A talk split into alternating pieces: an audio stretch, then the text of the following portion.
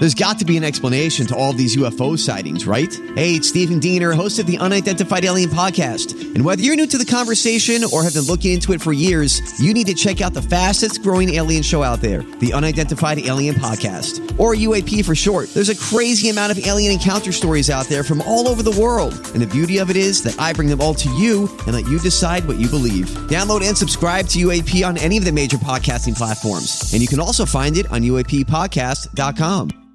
Hi, everybody. This is Adriana Trigiani. I'm the host of You Are What You Read. I have the privilege of interviewing luminaries of our times about the books that shaped them from childhood until now. We get everybody from Sarah Jessica Parker to Kristen Hanna, Mitch Albom, Susie Essman, Craig Ferguson, Rainn Wilson, Amor Towles, you name it, they come, they share. New episodes of You Are What You Read drop every Tuesday on Apple, Spotify, or any major streaming platform wherever you listen to your podcasts.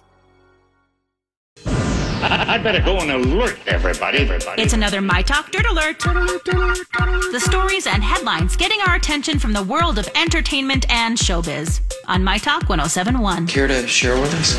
Kodak Black and three others were shot after attending Justin Bieber's Super Bowl party over the weekend. The incident happened outside of a West Hollywood club while taking pics with fans and for paparazzi, and the incident was caught on tape. No arrests have been made yet. Everybody involved had non-life-threatening injuries. Other celebrities at the event included Leonardo DiCaprio, Kendall Jenner, Khloe Kardashian, Chloe Haley, Gunna, and Tobey Maguire. I'm sure there were a lot more there as well.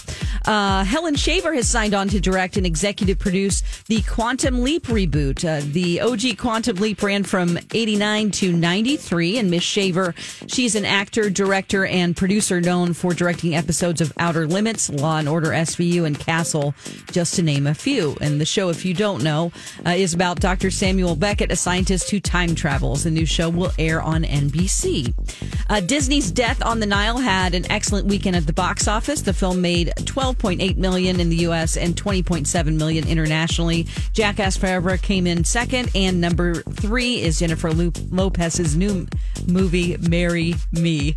That's the latest dirt. More stories like this at mytalk1071.com or by downloading our app. Okay, appreciate the info. Dirt Alert updates at the top of every hour. Plus, get extended Dirt Alerts at 8:20, 12:20, and 5:20. Be back in an hour. Okay.